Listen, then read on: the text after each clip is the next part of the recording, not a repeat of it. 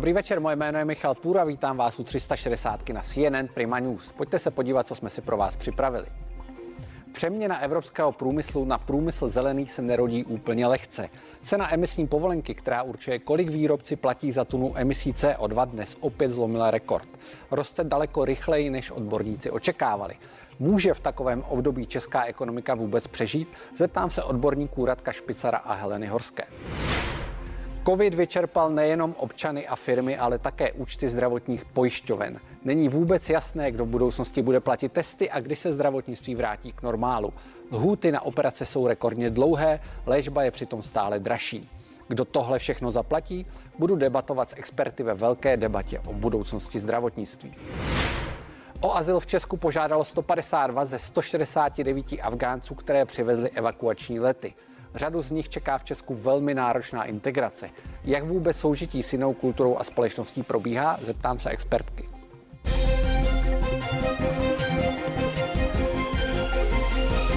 Evropský průmysl prožívá největší změnu za několik desítek let. Snaha o snížení emisí skleníkových plynů není zdaleka bezbolesná a některé firmy se potýkají s problémy.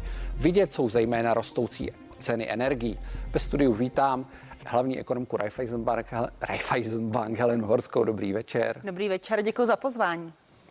A viceprezidenta Svazu průmyslu a dopravy Radka Špicera. Dobrý večer. Dobrý večer. První otázka míří na Helenu Horskou. Eh, já jsem tady mluvil o ceně emisní povolenky. Česká republika je průmyslová země.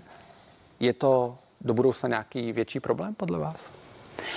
No, já si myslím, že určitě to nebude jednoduché. To znamená, růst cen povolenek neznamená jenom svým způsobem následný růst cen energií, ale znamená to velký tlak na český průmysl, zvýšit eh, efektivnost, energetickou efektivnost, zamyslet se na možnostmi úspor, eh, co se týká spotřeby energií, ale také na to, co bychom měli do budoucna vyrábět. To znamená, nejde jenom o to, co vyrábět a efektivně, ale také jakým způsobem a co budeme České republice vyrábět. To znamená ty energetické náročné sektory, které tu doposavat jsme měli, protože, jak jste správně zmínil, jsme druhá nejprůmyslovější země v Evropské unii. Bude znamenat, že možná budeme tlačeni k tomu, abychom vyráběli ty výrobky nebo ty polotovary, abych byla radši za hotové výrobky, které jsou energeticky méně náročné a možná ta energeticky náročnější výroba se bude přesouvat dál někde se říká obecně na východ, ale může to být ale také do Ázie, do jiných zemí. Radku, uh, jsou z pozice svazu průmyslu se dá nepochybně říct, jak to ti podnikatelé vnímají, jsou na to připraveni, že třeba přestanou vyrábět to, co vyrábí v současnosti, protože je potřeba vypouštět hodně emisí, protože to je energeticky náročná výroba, jak říkala Helena Horská. Jsou na to připraveni, že třeba budou muset změnit sortiment? Já si nemyslím, že tohle je ta cesta. Uh, jinými slovy, byl bych rád, kdybychom tady nadále vyráběli automobily, kdybychom tady nadále vyráběli ocel, kdybychom tady uh, i nadále produkovali vápno.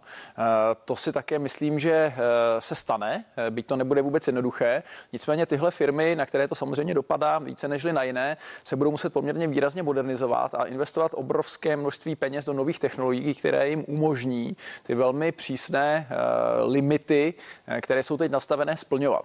A tady je prostě z mého pohledu, a vy asi víte, že jsem člověk pro evropsky založený, důležité, abychom v té evropské diskuzi o tom, eh, jaké cíle budeme plnit, eh, kolik to bude stát, eh, kdo na to dostane kolik peněz, prostě hájili primárně naše národní zájmy. To znamená, v těch debatách poukazovali na to, že skutečně jsme jedna z nejprůmyslovějších ekonomik v celé Evropě, což znamená, že by to pro nás, nebo že bychom na to měli mít více času než ostatní, a když ne, tak bychom na to rozhodně měli dostat více peněz než ostatní. Radek Špicar zmínil autoprůmyslu, já se k tomu ještě vrátím, než se dostaneme na tu evropskou úroveň. Z hlediska čísel, jak moc důležitý obor je to pro českou ekonomiku? Hm tak Radek určitě mě doplní, protože Radek byl také mimochodem, jestli se nepletu, předseda svazu automobilového průmyslu a jeho jejich velký aktivní člen. Tak mě když tak pak eh, Radku oprav. Eh, ale znám ho jako experta na automobilový průmysl, protože ho znám ještě ze Škody Auto. A ten eh, podíl automobilového průmyslu se pořád pohybuje v řádu, řekněme, 10% na hrubém domácím produktu, tedy v přidané hodnotě a tento podíl zatím zůstává vysoký. A co tam je důležité, je uvědomit, že ten automobilový průmysl má České republice budoucnost. Tady v tom souhlasím s Radkem, že je potřeba investovat a je potřeba investovat do, i do energeticky náročných odvětví a to i do odvětví, které například jako automo, automobilový průmysl čeká velká revoluce, velký tlak na přesun z té výroby spalovacích motorů k té výrobě, řekněme, alternativních motorů. Já záměrně ne, neříkám elektroaut, no. protože ta, to spektrum těch alternativních motorů je podle mého názoru daleko širší než jenom elektroauta. A tam si myslím, že ty investice jsou významné a podíl autoprůmyslu v České republice je opravdu veliký. My jsme eh, spolu se Slovenskem vlastně automobilovou velmocí, když počítáme produkci aut na hlavu a zároveň víme, že tento sektor, znamená tento sektor, bude do budoucna procházet velkou revolucí. Bude to znamenat nejenom změnu, co vyrábíme, ale jak vyrábíme. A na ten automobilový průmysl jako na celek se budou také nabalovat služby. A to si myslím, že je obrovská budoucnost české ekonomiky nabalit na tu výrobu aut, ať jsou to elektroauta nebo hybridní auta, anebo jsou to auta na vodík, ale bude se nabalovat právě obor služeb. A tam já vidím obrovský potenciál, obrovskou změnu. A to, co, že ten potenciál tady je, i ukazuje například jeden alternativní sektor, o kterém bych tady chtěla ještě hovořit v porovnání právě s automobilovým průmyslem, a to je e-commerce, digitalizace a digitální se sektor. Že ten mimochodem už teď zajímá 8 až 9% hrubého domácího produktu české ekonomiky. Takže nám tady vzniká nový sektor, moderní sektor ekonomiky, který je schopen vyvážit nebo dokonce, a to je, vidím tu budoucnost, doplnit automobilový průmysl tak, jak ho teď historicky známe v automobilový průmysl nové doby, který bude spojen s výrobou aut a s poskytováním hlavně služeb, služeb, co se týká dopravy. Ještě eh, než se dostaneme k e-commerce, kam Helena Horská přešla. Eh, zůstaňme ještě u aut. Vy jste Radku dělal ve Škodě Auto v minulosti, takže máte s tím zkušenosti. Pokud se nepletu, tak Škoda Auto dnes oznámila, že vyrobila 100 tisící automobil na baterky, elektromobil, což je zejména vůz Škoda Citigo a poté nyní Škoda Enyaq. E, nicméně je zjevné, že ten přechod bude ještě chvíli trvat. Myslíte si, že se tohle dá uskutečnit bez pomoci státu? Já si myslím, že se to bez pomoci státu eh, do značné míry eh, zvládnout dá, ale když říká stát A, nebo chcete Evropská unie, to znamená uh, rok 2035, pak je to návrh tedy.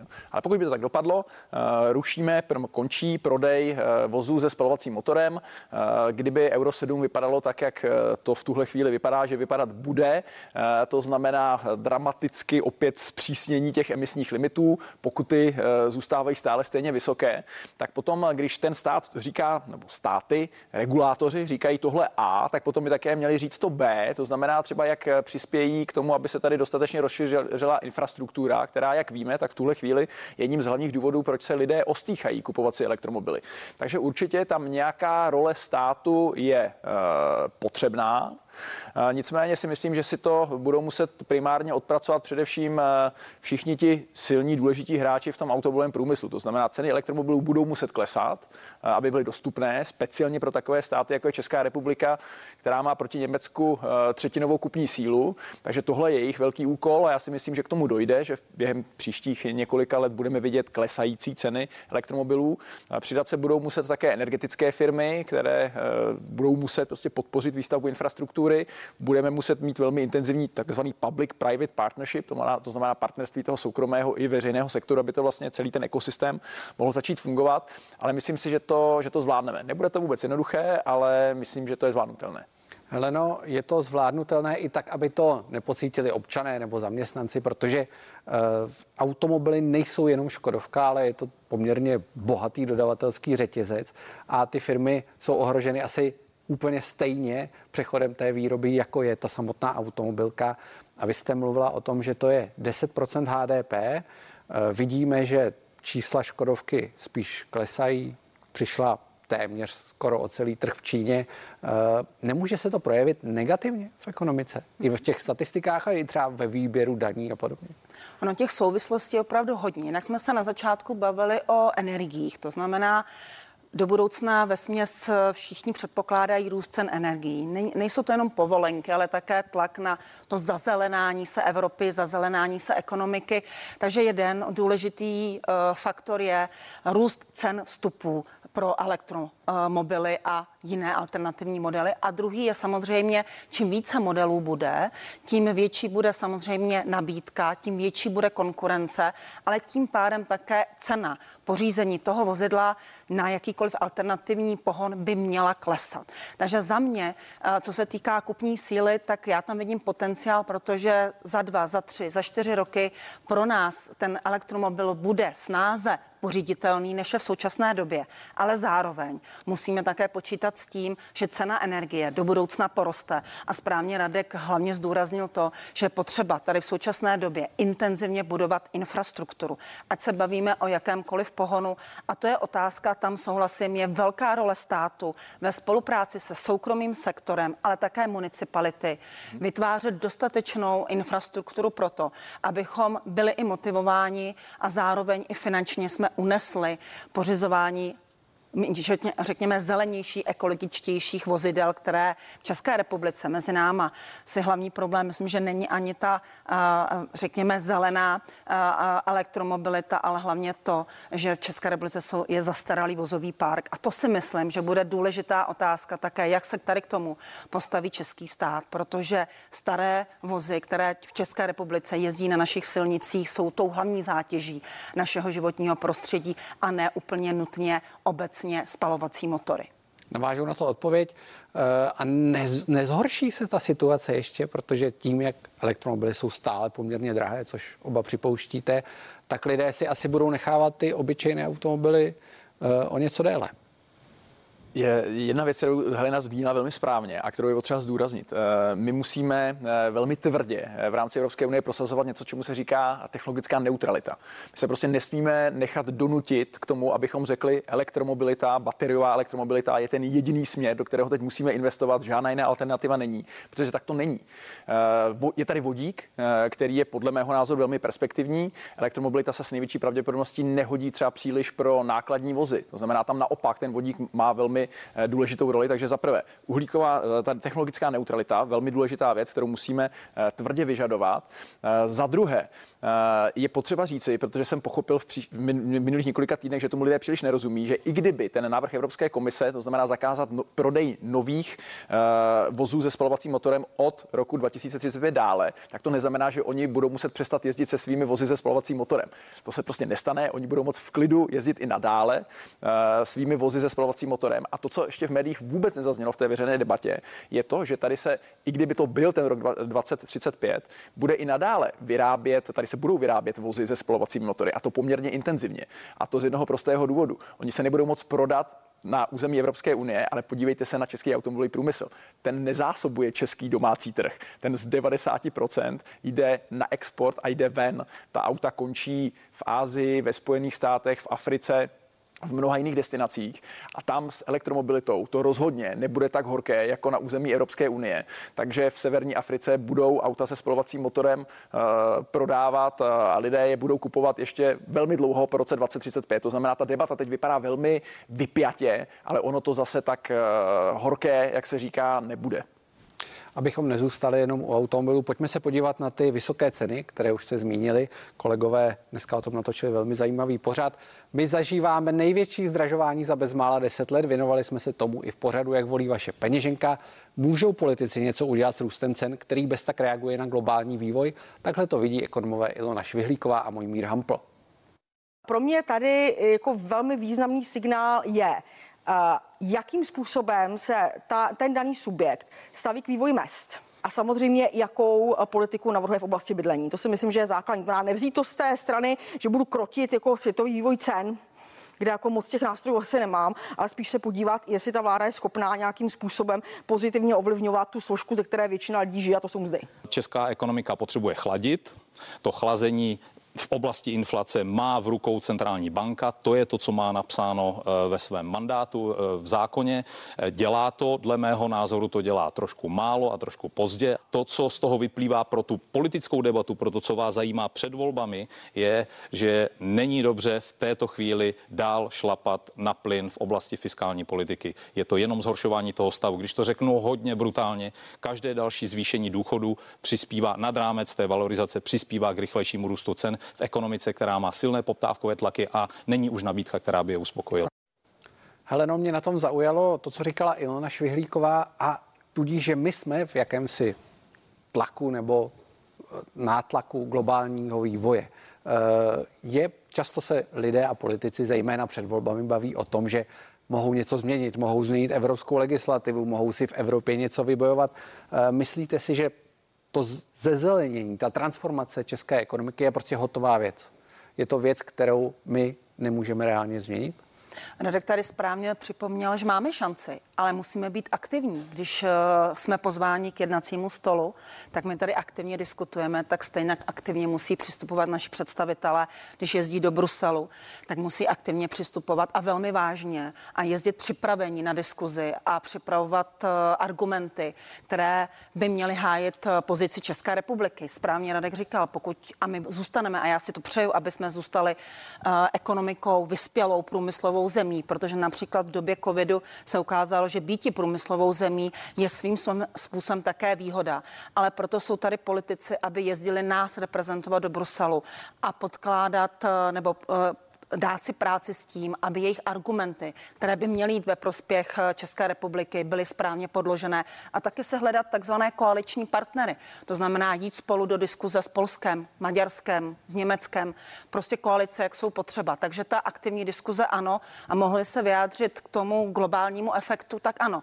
Část inflace bez, pro, bez pochyby souvisí s růstem cen vstupů ve světě, ale není to uh, pouze, uh, je to takhle, je to pouze část té inflace. Správně můj Mír Hamp doplnil, že nemalá část naší domácí inflace, která je mimochodem nadprůměrná v porovnání s ostatními zeměmi Evropské unie, je způsobena také domácími faktory. A to je právě to zmiňované fiskální rozvolnění. To jsou ty výdaje nad zákonný rámec valorizace. To je to snížení daní, zrušení superhrubé mzdy na konci loňského roku, které už dopředu, a to mnoho ekonomů avízovalo, se neprojeví nutně ve spotřebě, ale v odložené spotřebě v úsporách, které pak podněcují a vlastně zapalují ten oheň inflační, který teďka v současné době vidíme a kterému čelíme. A my to můžeme dokládat i strukturou inflace, protože je vidět, že nám například v červenci výrazně zdražily zájezdy, protože lidé dlouho nebyli v zahraničí, chtějí k moři a jsou ochotni za tu, za tu cestu k moři zaplatit výrazně vyšší cenu. To nemá souvislost s globálními faktory, to jsou domácí faktory, znamená část toho, ano, jsme si dovezli zahraničí, ale část jsme si upekli doma a trošičku jsme to přehnali přehnali. Radku, eh, jak jste spokojeni jako svaz průmyslu eh, s tím, co vláda prosazuje na té evropské, ne globální úrovni, ale nás se týká spíše ta evropská, protože když se projednával ten takzvaný New Green Deal na, na unii úrovni, tak Česko s ním souhlasilo bez nějakých eh, větších výhrad, přestože zase v předvolební debatě se zdá, že se politici proti němu vymezují a to i ti, kteří ho odsouhlasili. To je takový charakteristický rys českých politiků, že oni tam v Bruselu zvedají ruku. Eh, velmi málo kdy jsou schopni nebo mají dělám slušný výraz, odvahu eh, na to, aby tam šli eh, proti proudu a hájili naše české národní zájmy a potom se vrátí do České republiky a nenechají na Evropské unii a jejím rozhodování nic suchou, přestože byli eh, ti, kteří zvenutím jedné jediné ruky mohli například Green Deal zablokovat. My díky členství v Evropské unii jsme celý ten krásný Green Deal vymyšlený těmi superstáty, jako je Francie a Německo, mohli zvenutím jedné jediné ruky vetovat. Neudělali jsme to tak eh, teď eh, bychom se, bychom se podle toho měli chovat. Eh, to, co bych chtěl říci, je, že nalijme si čistého vína. Jako dekarbonizace není evropský trend, to je celosvětový megatrend. To znamená, uhlíková neutralita, kterou si Evropská unie stanovila na rok 2050, není žádné e, unikátní evropské zelené šílenství. Spojené státy mají cíl uhlíkové neutrality na ten samý rok, to znamená 2050. Čína, pro kterou to tady bude opravdu náročné, to má jenom o 10 let později, 2060.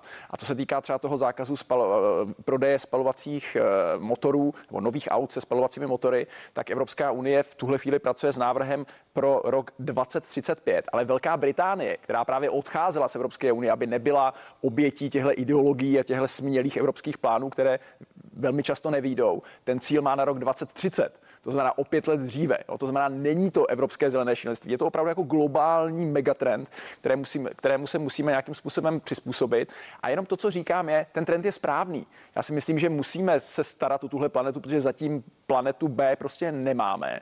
Ale to, co říkáme my, je, Česká republika má opravdu specifickou pozici. My nejsme ekonomika, a já si myslím, že díky bohu nejsme ekonomika založená na službách. My jsme prostě super uh, průmyslově založená ekonomika a to čeští politici Bruselu prostě musí zohlednit při jednáních o takových mezikrocích eh, té uhlíkové neutrality do roku 2050, jako je například ten nedávno zveřejněný návrh Fit for 55.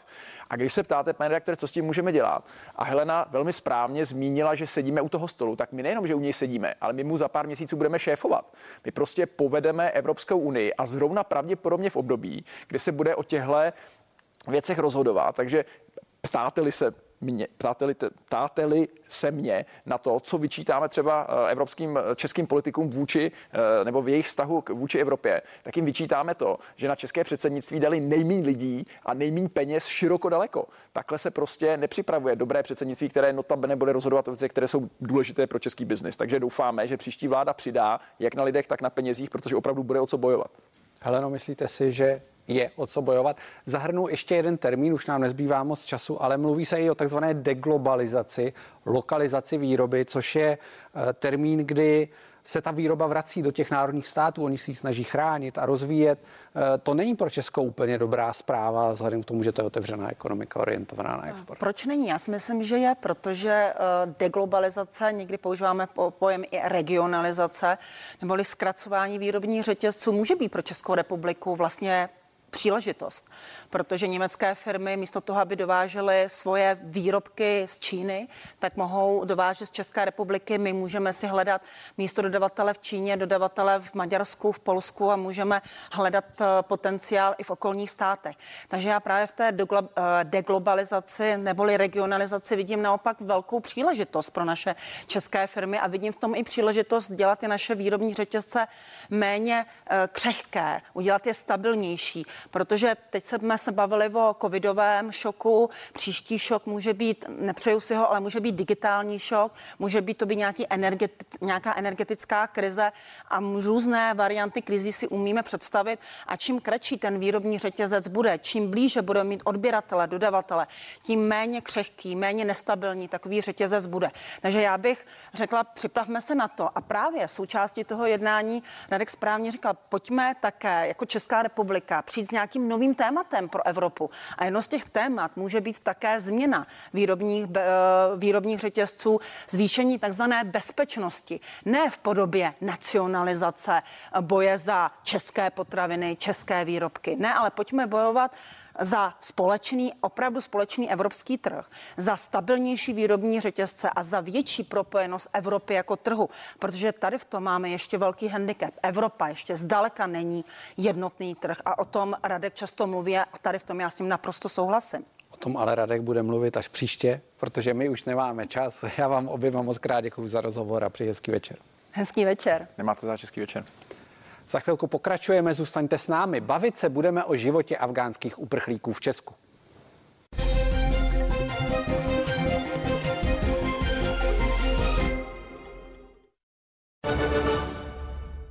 Matějovský. Staráme se o vaše pohodlí. Pohádkové sny už přijdou sami. Matějovský povlečení CZ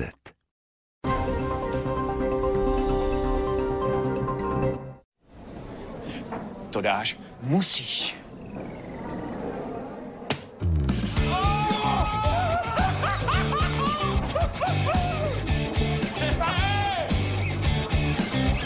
Tak tomu říkám trefa do černýho. Do zlatýho. Jo, pivo a šipky patří do hospody. Takovém partu kámošů a přihlas je ve svý hospodě na největší amatérský šipkový turnaj. S Gambrinusem. Bezvadná zábava s ovocem začíná. Je fantastická, mambastická, jo, fantastická, mambastická. Ponořit se do online nákupu je pohoda. Dokud při placení nezjistím, že k tomu potřebuju číslo karty. Ale klid, s M-Bank kartu hledat nemusíme. Její číslo si zobrazím v apce, kde je pěkně v bezpečí a kdykoliv po ruce. M-Bank. Život na prvním místě. Velký boom vašich oblíbených značek v Lidlu. Spousta známých, originálních, fantastických a jedinečných produktů za bombastické ceny. Od pondělí si přijďte do Lidlu pro kapsle Nescafé Dolce Gusto různé druhy za 99,90. Monte jen za 19,90. A prezident Emmental, Goldu či Mazdamer za senzačních 21,90. Lidl. Jednička v čerstvosti. Co je to? Ne ten zápas, tohle. Možná si řeknete, Visa jsou platební karty. Ale víte co? To logo, které vidíte všude, znamená mnohem, mnohem víc. Visa je síť možností. Pomáhá lidem posílat peníze odsud sem. Pomáhá tomuhle obchodníkovi prodávat džíny online až z téhle hory. Je to jak kouzlo, které spojuje prakticky každého se všemi ostatními. Stejně jako ranní káva nastartuje váš den, dokáže Visa nastartovat nové podnikání. Dokáže spojovat všechny a všude. Všude, kde potřebujete být, kde toužíte být, kde musíte být. Je to klíč k tomu, kým chcete být. Visa otevírá dveře po celém světě, aby se na tomhle příběhu mohl podílet každý z nás. Seznamte se. Visa. Síť možností pro každého.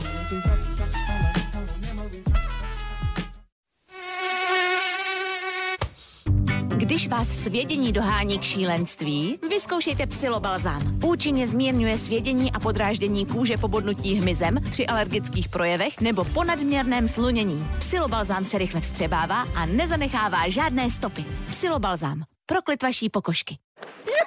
Kam jdete? Beru si ty dva měsíce prázdnin. Ale to jsou splátkový prázdniny. Jo.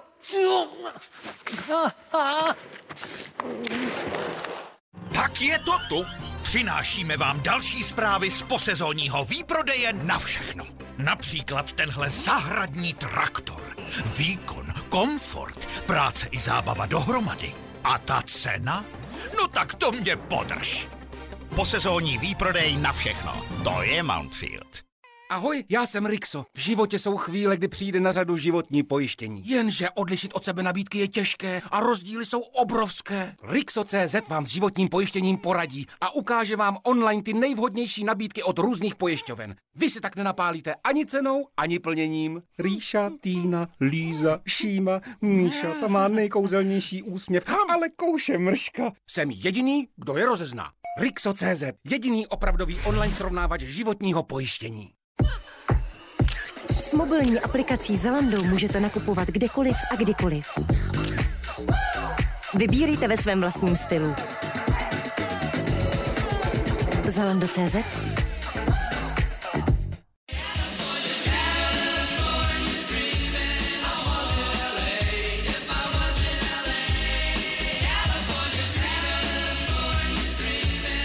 Letní chuť Kalifornie. Nyní v KFC.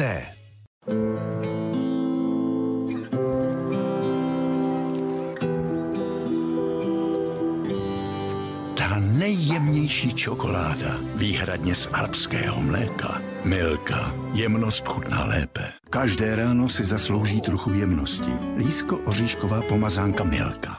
Co pro vás znamená zdraví? Úlevu od bolesti? Možnost volného pohybu? Potřebu chránit sebe a své blízké? Ať už je to cokoliv, pomůžeme vám. Proto máte s kartou Benu Plus většinu léků na recept bez doplatku. Nyní nově i antidepresiva. Benu, vaše zdraví si bereme na starost. My jsme sport. Nejlepší fotbal, hokej, tenis i fight. To je O2 TV. Sledujte nejvíc sportovních přenosů v jediné televizi pro opravdové fanoušky. Jen teď od 150 korun měsíčně. O2.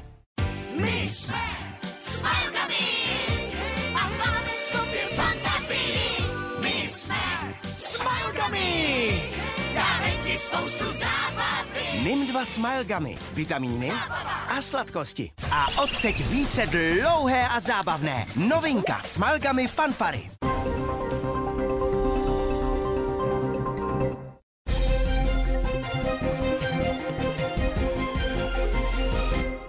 Pokračuje 360. Hezký večer. Další migranty, kteří vyskákali u dálnice D1 z podvozku kamionu, zadrželi policisté na Vysočině.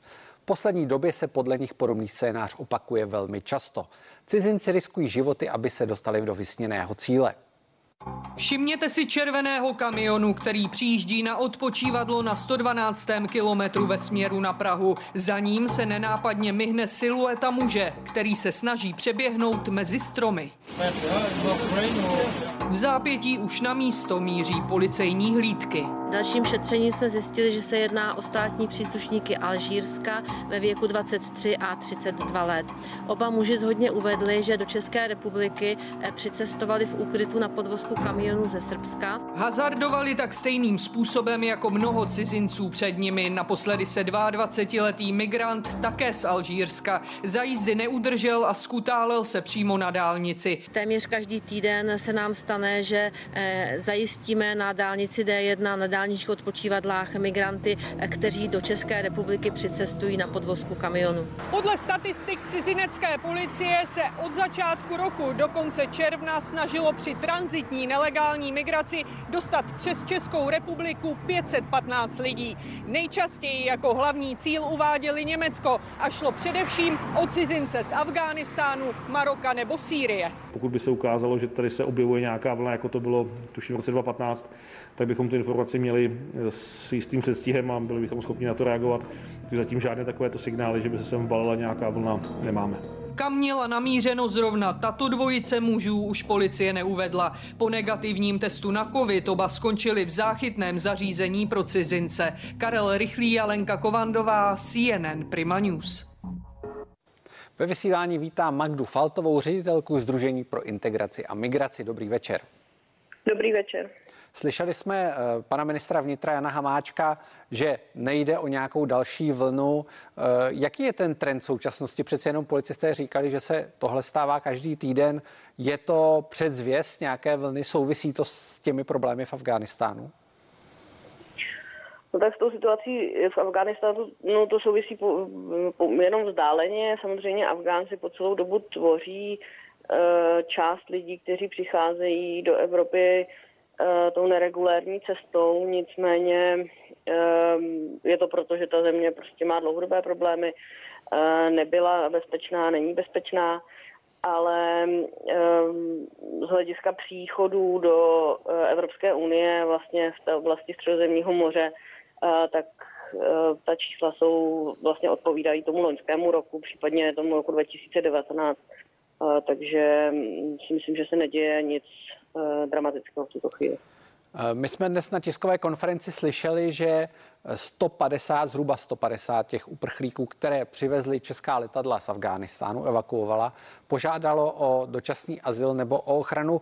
Co to znamená? Co se teď s nimi bude dít, kdyby se to měla popsat srozumitelně? Tak oni požádali tedy o mezinárodní ochranu, která se uděluje ve dvou formách, buď e, ve formě azylu, anebo doplňkové ochrany. A ta doplňková ochrana je potom mm, takzvaně dočasná. Udělí se, na, udělí se na nějakou dobu a pak se přeskoumává, jestli ty důvody platí. E, v případě těchto lidí z Afghánistánu my se domníváme, e, že spíše dostanou azyl, protože není úplně předpoklad, že by ta situace v Afghánistánu se dramaticky měnila k lepšímu a zároveň, protože ty důvody prostě toho pronásledování jsou poměrně jasné. Uh, to, čo, ano, pardon.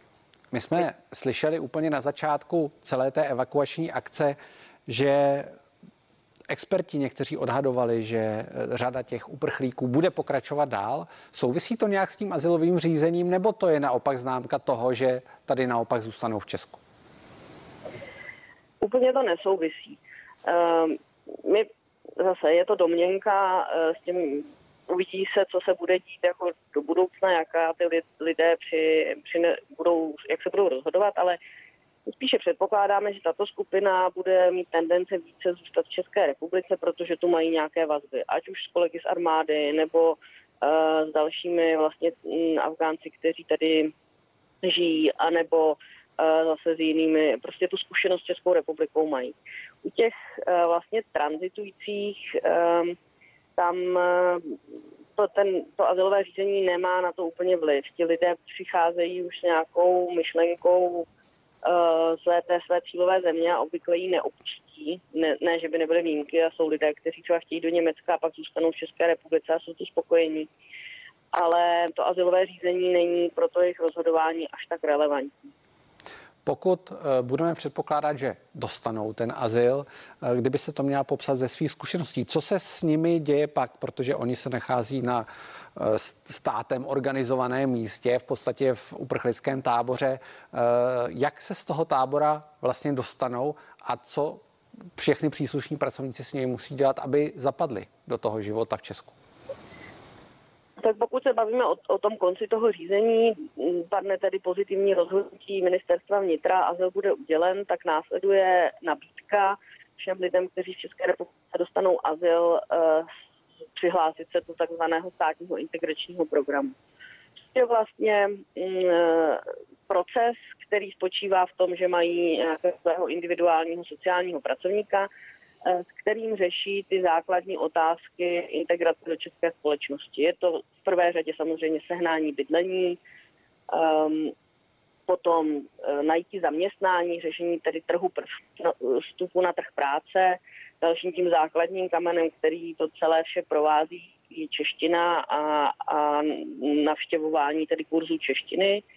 Uh, a pak uh, je to oblast zdravotní, sociální, a vzdělávání, znamená najít škol pro děti, eh, školek, eh, vlastně řešení takového toho běžného života. Tenhle ten mm, takzvaný integrační plán se vytváří dohromady s tou rodinou nebo s tím jednotlivcem, podle toho, o koho se jedná. Je to nějaká vzájemná diskuze. Oni mají nějakou představu, jak by chtěli, aby ten jejich život se utkal, a pak je tady nějaká realita a ten sociální pracovník vlastně je trochu seznam to realitou a zároveň spolu vlastně řeší všechny ty praktické mm, oblasti, které jsem jmenovala, případně nějaké další, podle toho, jak ty potřeby vznikají. Já vám moc krát děkuji za rozhovor a přeji hezký večer. Děkuji za pozvání. Nasledanou. Po zprávách 9 se k vám znovu vrátíme. Ve studiu přivítám hned několik špičkových expertů, s nimi se budeme bavit o budoucnosti českého zdravotnictví. Zůstaňte s námi.